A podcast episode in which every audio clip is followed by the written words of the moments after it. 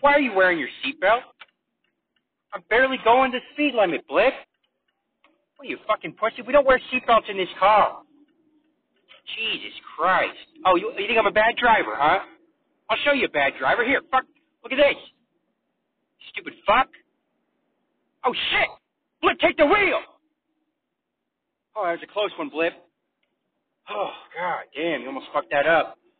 Welcome back to the show, folks. This is your lunchtime leak. I am your one and only favorite host, Tom Thordman, and we've got some broken news for you out of Kansas City. Taylor Swift is in the building, folks. She is in the building, and she is not leaving anytime soon. She's going to be uh, posting up there, uh, sleeping there with Kelce. I guess they are uh, an item now, but I've got the inside scoop on this relationship, folks. Apparently, Taylor Swift is not truly interested in Travis Kelce. She is simply using him to the backup quarterback. That's right. She has an eye for the one and only Blaine Gabbert. Taylor Swift and Gabbert have been gabbing back and forth uh, in the locker room. Uh, I think this whole Kelce Swift thing, I'm calling it, uh, what do we want to call this? I think I'll call it Travis.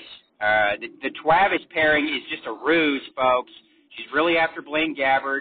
They love each other, and uh, it's just a matter of time before she dumps Kelce's sorry ass and moves on to the backup QB. The real QB should be the starter. In fact, I'm going to call him the starter. I'm naming it right here. You heard it here first, folks. Blaine Gabbert is the starter for the Kansas City Chiefs.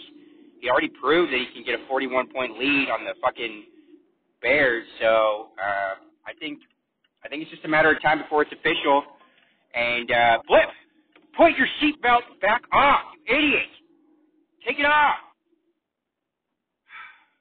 Sorry about that, folks. That's your lunchtime leak. I'm Tom Thordman. You have yourselves one hell of a goddamn day.